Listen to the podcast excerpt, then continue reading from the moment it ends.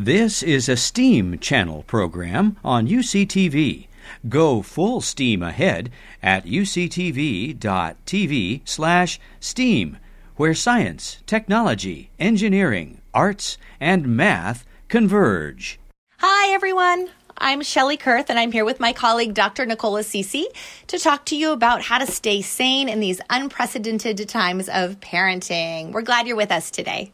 Absolutely. Now, you know that Shelley and I have been educators for many, many years, and over these past few months during COVID, we've also been homeschooling parents. So, what we're trying to do is share our lessons learned, uh, both as educators and parents, uh, to make sure that you have some additional tools to support your kiddos at home. Now, today's episode is all about math, which uh, some of you are a little intimidated by, but let me tell you, math actually is easier in some ways than reading, writing, and some of the other things we've talked about.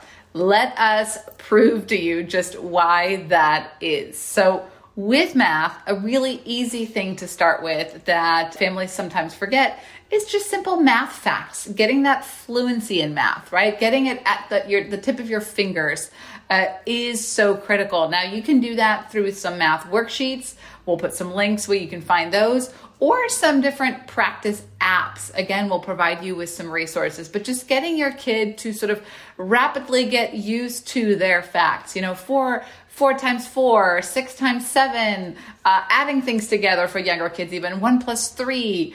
Uh, thinking about math and getting that math fluency is really, really important. Now, there's also mathematical thinking that happens in more places than you might guess. We love to do mathematical thinking with games.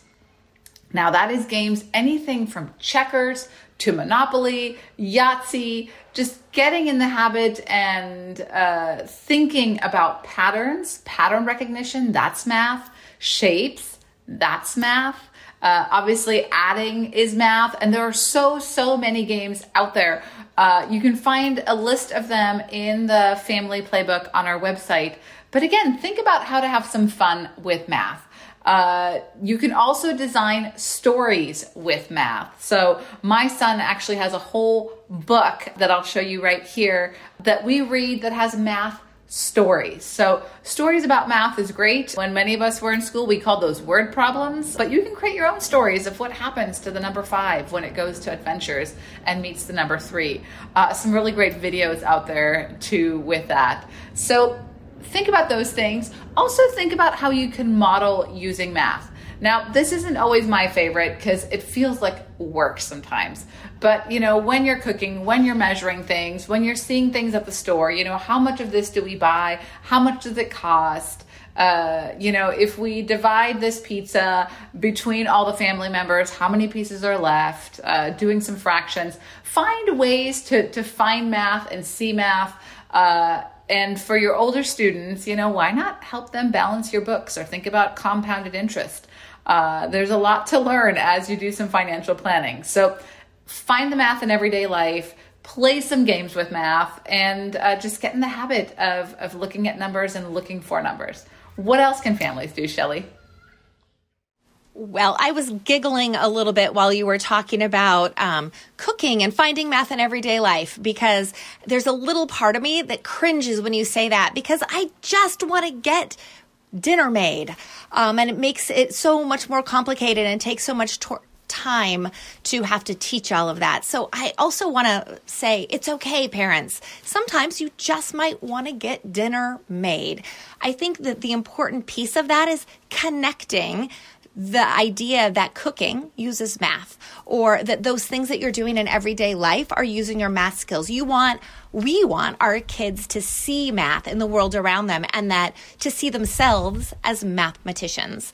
Um, and I think our attitudes toward it shows so much. Um, I would have said at one point that I wasn't a math person, but I try very hard to stop that language from coming out of my mouth now because I want my daughter and my son to see themselves as math people. And I want to encourage them to look at the world through a mathematician's eyes. So instead of putting my own worries and anxieties about math into the to the air or into the household i instead point out all the ways in which i am a mathematician and i am good at math and i do embrace math. So remember that it's so important to model for your kids the way you want them to see themselves. The other thing that i think is important is to let your kids use tools to do math, whether it's drawing a picture or counting pennies or using paper clips to do addition. These are all good things. Um, even when you're older kids using calculators or maybe smartphones now to see if they get their answers right.